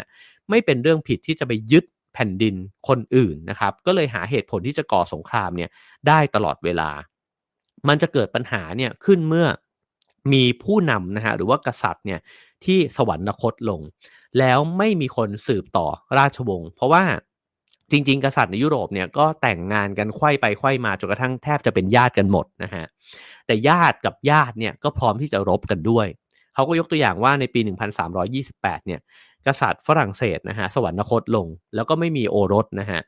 ไม่มีผู้สืบราชบัลลังก์คำถามก็คือ แล้วใครจะสืบราชสมบัติต่อนะฮะระหว่างลูกพี่ลูกน้องกับหลานชาย ซึ่งบังเอิญว่าหลานชายเนี่ยเป็นกษัตริย์อังกฤษ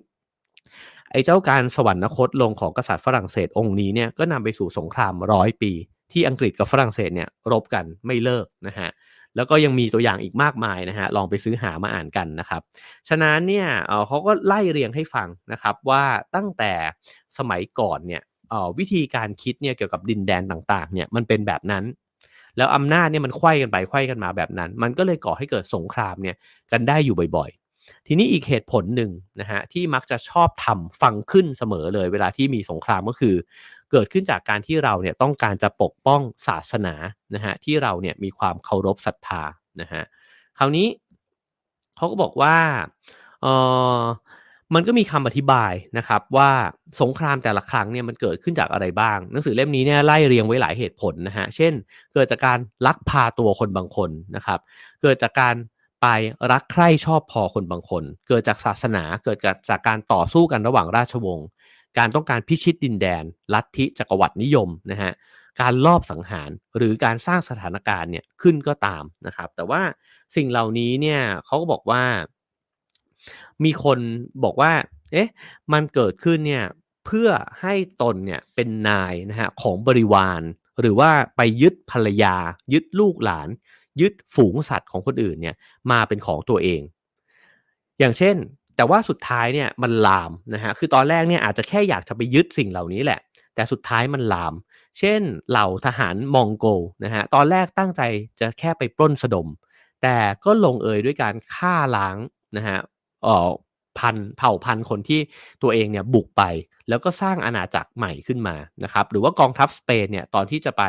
โค่นล้มอาณาจักรแอสแท็กนะฮะแอสเท็กแล้วก็อินคาทั้งหลายเนี่ย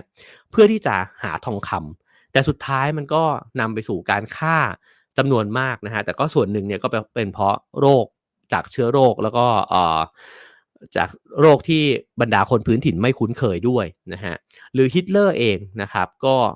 อ๋ออยากจะขยายขอบเขตเนี่ยไปในยุโรปตะวันออกนะฮะแต่ว่าขยายไปเนี่ยด้วยความเชื่อว่าเยอรมันเนี่ยเป็นเผ่าพันธุ์ที่ชอบธรรมนะฮะในการที่จะครองโลกใบนี้นะครับหรือว่าซัดดัมฮุสเซนเองเนี่ยก็อยากจะยึดคูเวตเนี่ยเพราะว่าต้องการน้ำมัน คือตอนแรกเนี่ยมันมันเริ่มต้นแบบนั้นนะฮะหนังสือเล่มนี้เนี่ยพยายามจะอธิบายเหตุผลหนึ่งเนี่ยของสงครามว่า มันก็เกิดจากการที่เหลือบไปเห็นว่า แล้วในดินแดนนั้นเนี่ยมันมีโอกาสอะไร มันมีทรัพยากรอะไรนะฮะแล้วก็เริ่มต้นทำสงครามเนี่ยด้วยเหตุผลนั้น แต่สุดท้ายสงครามมันจะลึกลุกลุกลามต่อไปเนี่ยแล้วมันก็กลายไปเป็นสิ่งที่มันใหญ่โตมากไปกว่าเหตุผลแรกนะฮะคราวนี้ก็บอกว่าบางครั้งอ๋อก็มีสงครามเพื่อการป้องกันนะครับ แล้วคนก็จะเชื่อว่า การที่เราเนี่ยจะอยู่รอดปลอดภัย เราต้องป้องกันตัวเองให้ดีที่สุด แต่ไม่ใช่การตั้งรับฮะ ในระหว่างที่ศัตรูเนี่ยมันกำลังแข็งแรงมากขึ้น เราต้องรบกับมันแล้วนะครับ เพราะฉะนั้นเนี่ยก็เลยมีคำกล่าวนะครับบอกว่าพลเมืองสปาร์ตาเนี่ยสนับสนุนสงคราม เพราะหวาดเกรงอำนาจของเอเธนส์เนี่ยที่เฟื่องฟูขึ้นมา พอเริ่มเห็นเอเธนส์เนี่ยแข็งแรงขึ้นมาสปาร์ตาเขาก็ไม่อยู่นิ่งๆ คือรบกับมันเลยนะครับ หรือชาวโรมันเนี่ย เริ่มทำศึกกับคาเทจนะฮะที่แข็งแกร่งกว่าในสงครามพิวนิกครั้งแรกเนี่ยเพราะว่าพวกเขาเริ่มหวั่นวิตกนะฮะว่าพวกคาเทจเนี่ยจะครอบครองซิซิลี แล้วก็คาเทจจะกลายมาเป็นเพื่อนบ้านที่อันตราย ตรงนี้ก็เป็นอีกเหตุผลหนึ่งนะฮะว่าทำไมเนี่ยสงครามเนี่ยมันเริ่มถึงเริ่มประทุประทุเนี่ยเมื่อมหาอำนาจเนี่ยเริ่มที่จะมีมหาอำนาจข้างเคียงที่เริ่มขยายตัวใหญ่ออกมาใกล้เคียงกัน ผมว่าเราอยู่ในยุคสมัยที่จีนเนี่ยค่อยๆ ขยายตัวใหญ่ขึ้นมาเรื่อยๆนะครับ แล้วก็อเมริกาเองเนี่ยบางคนก็วิเคราะห์ว่าถึงยุคที่หดตัวเสื่อมถอยแล้วหรือเปล่านะฮะฉะนั้นถ้าอยากจะปกป้องตัวเองนะฮะก็ถ้ามาในร่องเนี้ยร่องที่หนังสือเล่มนี้เนี่ยอธิบายอยู่นะครับ ว่าเวลามีมหาอำนาจที่เริ่มใหญ่ขึ้นมาพอฟัดพอเหวี่ยงกันเนี่ยอ๋อไม่รอนะครับ มันก็จะเกิดสภาวะที่เสี่ยงต่อการเกิดสงครามเนี่ยแบบนี้เนี่ย เกิดขึ้นมาเช่นกันนะฮะหรือเขาบอกว่าในปี 1967 เนี่ยอิสราเอลก็โจมตีรัฐข้างเคียงอย่างอียิปต์ซีเรีย แล้วก็จอร์แดนเป็นครั้งแรกนะฮะ โดยอ้างว่าประเทศเหล่านี้เนี่ยกำลังวางแผนก่อสงครามร่วมกันอยู่ ฉะนั้นสงครามบางครั้งมันเกิดขึ้นจากความระแวงนะฮะ คืออันแรกเกิดขึ้นจากการอยากได้ทรัพยากร อยากไปยึดของเขามานะฮะ อันที่สองเกิดขึ้นจากการเริ่มเห็นว่าเฮ้ยมันเริ่มแข็งแกร่งว่ะ มันเริ่มที่จะโตขึ้นเรื่อยๆนะฮะไอประเทศที่มันใกล้เคียงเราหรือว่ามันใหญ่มาจะมาแย่งชิงโอกาสในโลกนี้จากเรานะฮะพอระแวงปุ๊บเนี่ยก็เลยหวาดกลัวนะครับแล้วก็มีโอกาสมากที่จะก่อให้เกิดสงครามเนี่ยขึ้นมานะฮะในนี้ก็พูดนะฮะบอกว่าทุกวันนี้เนี่ยกรุงปักกิ่งแล้วก็วอชิงตันเนี่ยหลายคนมองว่าความขัดแย้งระหว่างจีนกับสหรัฐเนี่ยหลีกเลี่ยงไม่ได้ ชนิดที่ไม่ว่าใครก็ตามต้องมองหาชนวนสงคราม ถ้าอยากหาชนวนสงครามเนี่ยเจอแน่นอนนะฮะฉะนั้นเขาบอกว่าสงครามย่อมอุบัติขึ้นเมื่ออำนาจที่พ่อพูนขึ้นเนี่ยคุกคามอำนาจที่ดำรงอยู่มาก่อนนะฮะฉะนั้นเราก็อยู่ในโลกที่อยู่ในยุคสมัยที่เสี่ยงมากที่มันจะเกิดสงครามขึ้นด้วยเช่นกันนะฮะฉะนั้นออจะลองกระโดดข้ามไปนะครับ เขาก็บอกว่าเอออีกส่วนหนึ่งเนี่ยก็เกิดขึ้นจากผู้นำทั้งหลายเนี่ย เป็นคนที่ชอบในเรื่องพวกนี้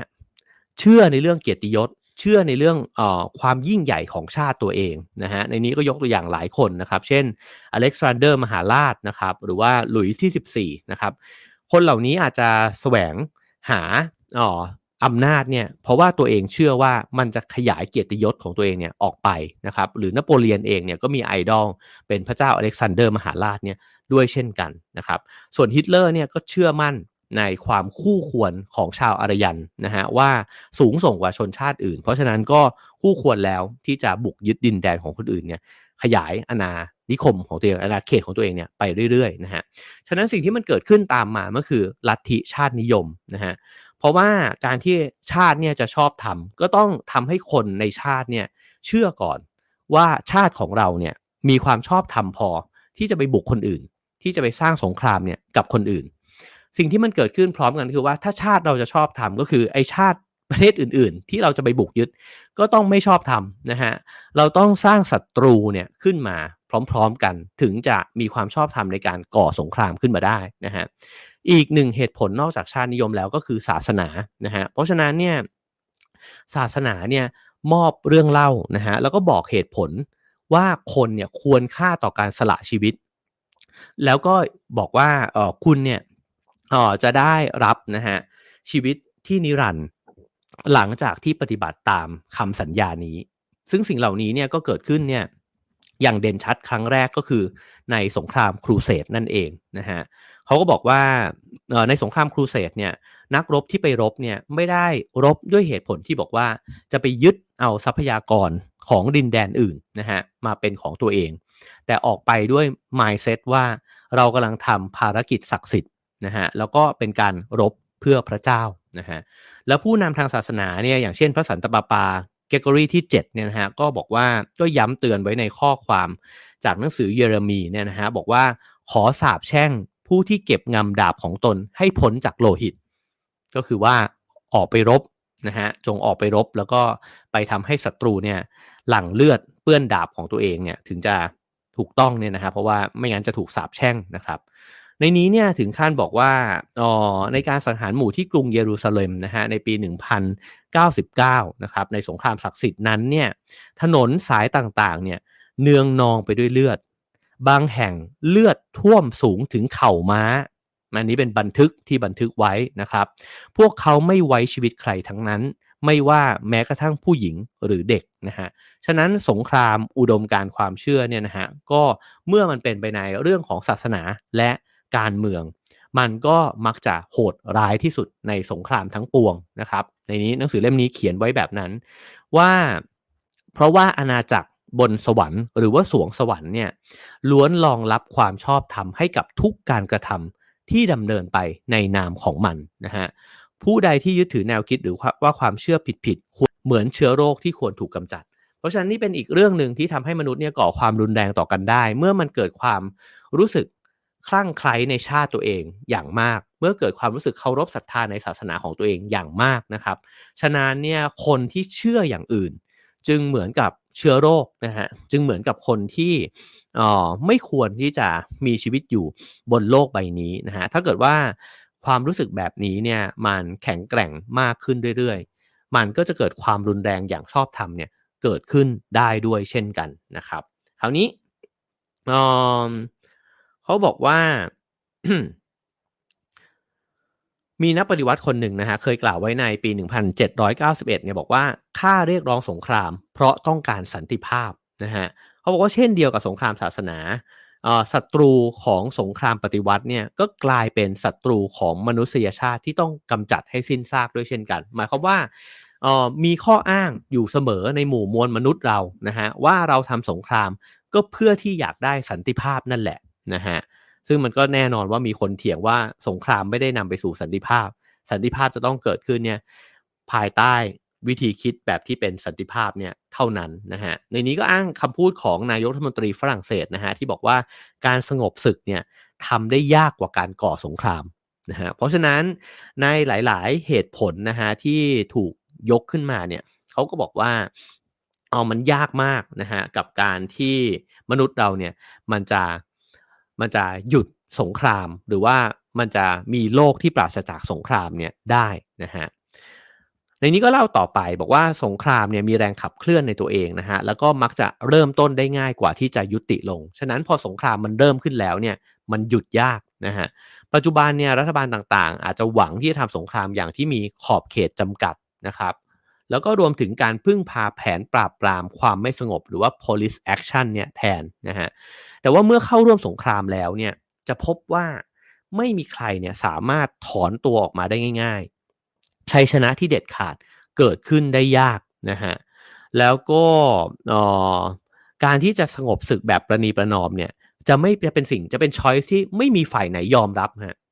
เพราะมันเกิดสงครามขึ้นแล้วเนี่ยการเจรจาแล้วบอกว่าเราประนีประนอมกันจะยากมากๆแล้วนะฮะแล้วชนชั้นนำเองก็จะไม่ยอมที่จะทำแบบนั้น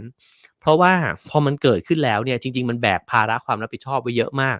ใช้เงินของประเทศไปเยอะ เอาอาวุธไปถล่มเขาต้องเยอะแยะ สร้างความเดือดร้อนให้กับทั้งประเทศตัวเองทั้งประเทศคนอื่นไว้เยอะมาก มันแบกไว้บนบ่า ฉะนั้นทุกคนคาดหวังชัยชนะทั้งสิ้นนะฮะฉะนั้นการเจรจาจึงเป็นสิ่งที่แม้ว่าสุดท้ายเนี่ยสงครามมันจบด้วยการเจรจา แต่การเจรจาจะเป็นช้อยส์ที่ยากมากที่ผู้นำทั้งหลายจะเลือกนะฮะในนี้เขาบอกว่าประวัติศาสตร์เนี่ยมันบอกเรามาแบบนั้น แล้วก็เขาก็พูดถึงอีกหลาย ๆ สงครามนะฮะว่าการที่อีกฝ่ายฝ่ายหนึ่งเนี่ยชนะไม่ได้แปลว่าอ๋อทำสำเร็จนะฮะเช่นอเมริกาเนี่ยที่ไปอ๋อบุกอิรัก หรือว่าอัฟกานิสถานทั้งหลายนะครับเขาก็บอกว่ามันก็อยู่ในสภาวะที่ไม่สามารถที่จะปกป้องตัวเอง แล้วก็พลเมืองของตัวเองเนี่ยจากภัยพิบัติต่างๆ นานาได้นะฮะการก่อการร้ายทั้งหลายเนี่ยก็ ไม่ใช่สิ่งที่ชาวอเมริกันเนี่ยจะหลีกเลี่ยงไปได้ ฉะนั้นสงครามมันจึงไม่จบนะฮะ เวลาที่สงครามในการที่ไปยึดเขาไปบุกเข้าในประเทศเขาเนี่ยและอาจจะคุมอำนาจในประเทศนั้นได้ เหมือนจะจบ แต่สงครามมันเปลี่ยนรูปแบบไปแล้ว ในทุกวันนี้เนี่ยมันมีสงครามที่เกิดขึ้นเนี่ยจากการก่อการร้ายเนี่ย ในประเทศนั้นๆเนี่ยอีกมากมายเต็มไปหมดนะฮะผมจะใช้เวลาอีก 5 นาทีสุดท้ายในการที่จะเล่าถึงบทสรุปนะครับเขาก็สรุปแบบนี้ฮะเขาบอกว่าเราเนี่ยเป็นสายพันธุ์ที่สุ่มเสี่ยงนะฮะที่จะทำให้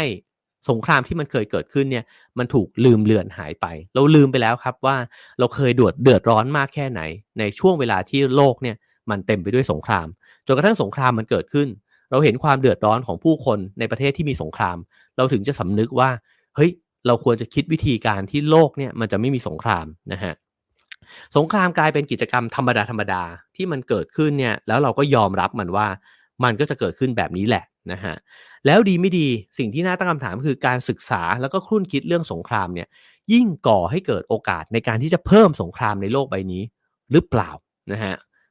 การอ่านหนังสือเล่มนี้เนี่ยจะทำให้เราลดสงครามลง หรือว่าเพิ่มสงครามขึ้นเนี่ยกันแน่ นะฮะเขาบอกว่าโดยมากแล้วเนี่ยเรามักจะไม่ต้องการทำสงคราม แล้วก็ใช้ต้นทุนมหาศาลเนี่ยออไปกับการทำสงครามอีกแล้ว หลังสงครามโลกทั้งสองครั้งเนี่ยเกิดขึ้น เราไม่ต้องการให้มนุษย์ล้มหายตายจากไปเยอะแยะแบบนั้นเนี่ยขึ้นอีกนะฮะประเทศหลาย ๆ ประเทศที่เคยทำสงคราม แล้วก็มีค่านิยมในเรื่องกองทัพอย่างแข็งแกร่ง อย่างเช่นเยอรมนีและญี่ปุ่น ก็เปลี่ยนไปแล้ว กลายเป็นคนที่รักความสงบ นักศึกษาในมหาวิทยาลัยชั้นนำต่างๆนะฮะในประเทศตะวันตกเนี่ยก็มุ่งที่จะใฝ่ฝันไปทำงานในวอลล์สตรีทในมหานครลอนดอน ในธุรกิจสื่อทั้งหลาย แทนที่จะอยากไปอยู่ในกองทัพบกกองทัพเรือกองทัพอากาศนะฮะสิ่งเหล่านี้คือความเปลี่ยนแปลงที่เกิดขึ้นจริง แต่เขาก็บอกว่ามันเกิดขึ้นเนี่ยในโลกตะวันตกเท่านั้น แล้วโลกตะวันตกก็เป็นดินแดนที่กำลังหดตัวด้วย คือคนก็น้อยลง ความเจริญความก้าวหน้าต่างๆนานา ก็กำลังมีกราฟที่ลดลงด้วยนะฮะแต่โลกตะวันตกไม่ใช่โลกสากล ถ้าลองมองขยายออกไปให้มากขึ้น เขาบอกว่าผู้นำพรรคคอมมิวนิสต์เนี่ยไม่ได้มีความสะทกสะท้านนะฮะกับความสูญเสียที่เกิดขึ้นนะฮะหรือบรรดาชาติอาหรับต่างๆเนี่ยก็ยังคงมีสงครามเนี่ยเกิดขึ้นเนี่ยอยู่เรื่อยๆนะฮะ มีตัวแทนรัฐนะฮะอย่างอัลกออิดะหรือว่าไอซิสเนี่ยที่ก็เป็นกลุ่มคนที่ก่อความรุนแรงเนี่ยอยู่ในพื้นที่ต่างๆเนี่ยอยู่เรื่อยๆ ฉะนั้นในโลกใบนี้เนี่ยมองกันอย่างกว้างๆเนี่ยเราก็ต้องยอมรับว่าไม่จริงนะที่บอกว่าหลังสงครามโลกครั้งที่สองแล้วโลกไม่มีสงครามเนี่ย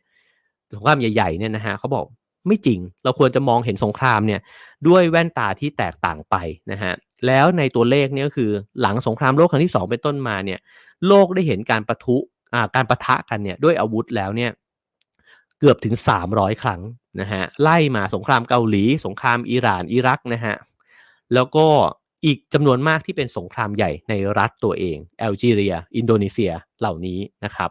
เพราะฉะนั้นเนี่ยเขาบอกว่ามันมีระบบระเบียบเนี่ยของโลกเนี่ยที่มันสลับซับซ้อนมากขึ้น นะฮะมันมีการรบกันระหว่างรัฐ แล้วก็ตัวแทนของรัฐนะฮะแล้วก็มีการรบกันระหว่างรัฐ แล้วก็ขบวนการเคลื่อนไหวทางศาสนานะฮะมีกลุ่มอาชญากรกับทหารรับจ้างนะฮะที่ก็พร้อมที่จะขอความรุนแรงในมิติต่างๆ ให้เกิดขึ้นนะครับ เพราะฉะนั้นเนี่ยการยุติสงครามในแบบนี้ทั้งหมดเนี่ยเป็นเรื่องที่ใช้เวลามากฮะและเป็นงานที่ยากลำบากมากๆนะครับ ปัจจัยที่จะก่อให้เกิดสงครามยังมีเพิ่มขึ้นมาอีกมากมาย เช่น การแย่งชิงทรัพยากรกัน การที่สภาพภูมิอากาศเปลี่ยนแปลงนะฮะเราอาจจะมีอาหารน้อยลงในกลุ่มประเทศที่ที่ขาดแคลนนะครับแหล่งน้ำทั้งหลายอาจจะไม่ได้เข้าถึงได้ง่าย ๆ สิ่งเหล่านี้ล้วนเอื้อที่จะก่อให้เกิดสงคราม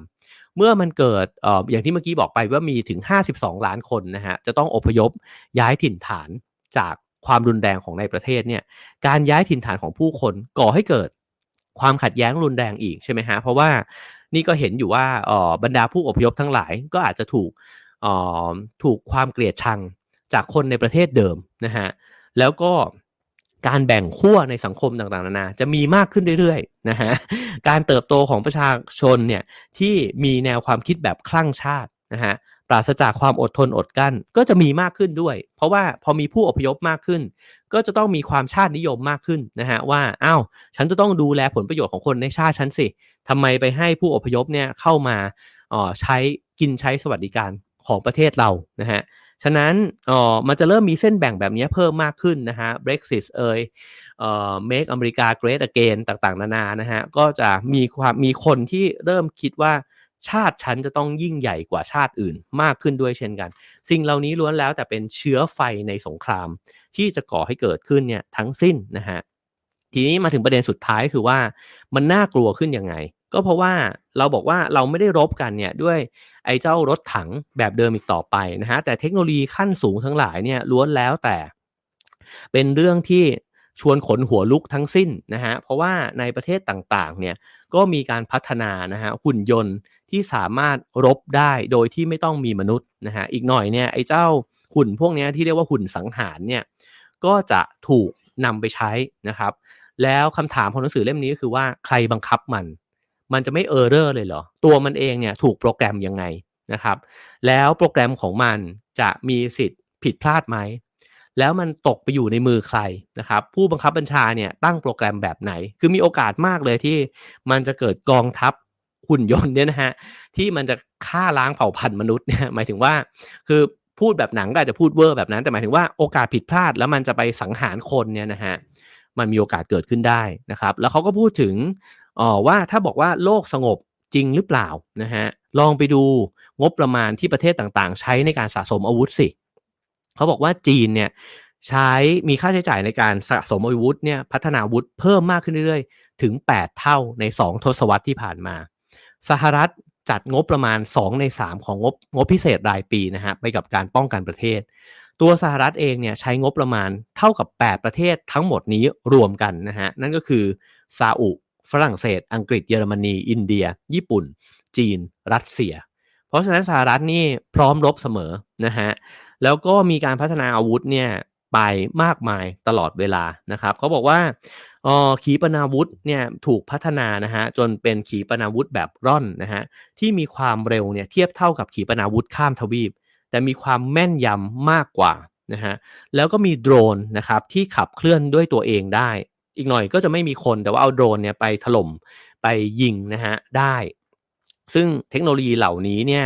ก็ถูกใช้นะครับ เยอะแยะในหลาย ๆ ประเทศนะครับ สิ่งเหล่านี้อ่าเมื่อกี้ที่บอกว่าหุ่นหุ่นสังหารเนี่ยนะฮะก็มีการพัฒนาขึ้นในสหรัฐ จีน อิสราเอล เกาหลีใต้ รัสเซีย แล้วก็ UK นะฮะอ๋อก็เนี่ยแหละฮะเป็นประเด็นที่เขาตั้งคำถามทิ้งไว้นะครับว่าออสิ่งเหล่านี้เนี่ยมันเป็นไปได้ไหมนะครับที่ถ้ามนุษย์เนี่ยมันยังคงมี มีถ้าใช้คำหยาบๆก็คือสันดานแบบนี้ที่มันแก้ไม่หายนะครับ เรายังคงจะต้องมีความรุนแรงเกิดขึ้นอยู่ตลอดเวลา สิ่งที่มันเปลี่ยนแปลงไปคือ อาวุธในมือมันโหดขึ้นเรื่อยๆ เหมือนตอนที่ไอน์สไตน์เคยบอกใช่ไหมฮะว่าสงครามโลกครั้งที่3เนี่ยอาจจะไม่มีแต่ถ้ามีเอ่อถ้าถ้ามันถ้ามันมีอีกในครั้งถัดไปเราต้องสู้กันด้วยก้อนหินเนี่ยนะฮะก็คือไอตัวเทคโนโลยีเนี่ยหลังระเบิดปรมาณูเนี่ย เราเคยคิดว่าระเบิดปรมาณูมันโหดมากแล้วนะครับ แต่มาถึงยุคนี้เนี่ยมันจะพัฒนามากขึ้นอีก ยังมีอาวุธอีกหลายอย่างที่พัฒนาอยู่และยังไม่ได้ใช้ แล้วมันค่อยๆแพลมออกมาใช้มากขึ้นเรื่อยๆหนังสือเล่มนี้ตั้งคำถามครับว่าเป็นไปได้ไหมที่อ๋อสุดท้ายแล้วมนุษย์ก็จะไม่หยุดสงคราม แล้วก็เป็นไปได้มากที่สุดท้ายมันจะมีสงครามที่ใหญ่มากๆเนี่ยแล้วก็ล้างเผ่าพันธุ์มนุษย์ไปหมดเลย จากความฉลาดและความโง่ของเรานี่เองนะฮะโอเคครับทั้งหมดนั้นนะฮะก็คือเอ่อสิ่งที่นำมาฝากกันในวันนี้นะฮะจากหนังสือเล่มนี้นะฮะสัตว์สงครามนะครับหรือว่า War ก็ไปซื้อหากันได้นะครับ คุณมาร์กาเร็ตแมคมิลลันนะครับแล้วก็ผู้แปลก็คือคุณสุทธิมานลิมปนุสรณ์นะฮะสำนักพิมพ์ Bookscape นะครับก็ ไปซื้อหามาอ่านกันได้นะครับผมโอเคครับ วันนี้ขออภัยด้วยฮะเล่ายาวนิดนึงแต่คิดว่าประเด็นมันเยอะนะครับ แล้วก็อยากจะให้ครบถ้วนนะครับผมขอขอบคุณสปอนเซอร์ของเราทั้ง 4 รายด้วยนะฮะขอบคุณผลิตภัณฑ์ตรางูหอมเย็นผ่อนคลายใช้ได้ทั้งปีนะครับ ขอบคุณอ่าสกอตรังนกแท้นะครับ Royal Go B3 Plus นะฮะครั้งแรกของรังนกแท้สีเหลืองทองจากถ้ำธรรมชาติ plus วิตามิน B3 ที่มีส่วนช่วยในการทำงานของระบบประสาทและสมองอร่อย plus เลยนะครับ แล้วขอบคุณประกันจากกรุงไทยแอคซ่าประกันชีวิตนะฮะที่ช่วยลดหย่อนภาษีได้เต็มสิทธิ์3 0 0แสนบาทนะฮะ มี 3 แบบประกันด้วยกันคือ Ultimate Growth บำนาญ Ready และ Life Super Safe 14ทับ5นะฮะ สามารถดูรายละเอียดเพิ่มเติมได้นะครับที่ www.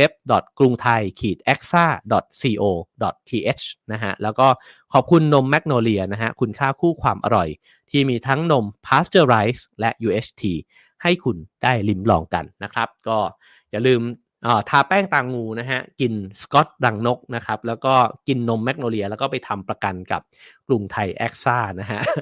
โอเคครับผมขอบคุณนะฮะขอบคุณทุกคนเลยนะครับ แล้วก็สามารถสนับสนุนรายการของเราได้ ตามช่องทางที่ปรากฏบนหน้าจอเช่นเคยนะครับ ให้คะแนนความพึงพอใจเข้ามาได้นะฮะห้าสี่สามสองหนึ่งนะครับหรือจะคอมเมนต์อะไรกันเข้ามาก็ได้เช่นกัน งานหนังสือยังมีอยู่นะฮะจนถึงวันที่ 23 ตุลาคมนะครับพรุ่งนี้ จะมีการพูดคุยกันบนเวทีนะฮะของนักเขียนจากสำนักพิมพ์ KOOB นะครับเอ่อมากันเกือบครบเลยนะครับ ก็คนที่ออกหนังสือในรอบนี้นะฮะผมพี่โจ้ ธนานะครับ พี่กระทิงนะครับ แล้วก็คุณท็อฟฟี่แบรดชอว์นะฮะจะขึ้นไปพูดคุยบนเวทีกัน ในช่วง ผมต้องถามชิงๆน่าจะประมาณทุ่มหนึ่งนะฮะ ก็ฉะนั้นใครไปหนังสืองานหนังสือพรุ่งนี้ ก็ชวนไปเจอกันได้นะครับ ไปนั่งฟังกันได้เพลินๆนะครับ น่าจะเป็นในเวทีในงานหนังสือนะฮะพรุ่งนี้ผมจะเดี๋ยวผมจะเขียนรายละเอียดให้ฟังอีกทีหนึ่งนะครับ แล้วก็ถ้าจะไปแจกลายเซ็นเดี๋ยวจะมาบอกกันอีกครั้งหนึ่งนะฮะเพราะว่าถ้าไปแล้วก็คิดว่าน่าจะไปพบคุณผู้อ่านสักนิดหนึ่งนะฮะแล้วก็วันเสาร์ผมไปแจกลายเซ็นช่วงบ่ายสองถึงบ่ายสามโมงนะครับผม โอเคครับ ขอบคุณทุกคนนะครับ ขอบคุณทุกคอมเมนต์เลยนะฮะ คุณอ้อบอกว่าขอบคุณสปอนเซอร์ด้วยนะฮะ ขอบคุณมาก ๆ ครับผม โอเคครับ เดี๋ยวเราไปคุยกันต่อในคลับเฮาส์นะครับ แล้วพรุ่งนี้เจอกัน7โมงเช้าเช่นเคยครับ Have a nice day ครับ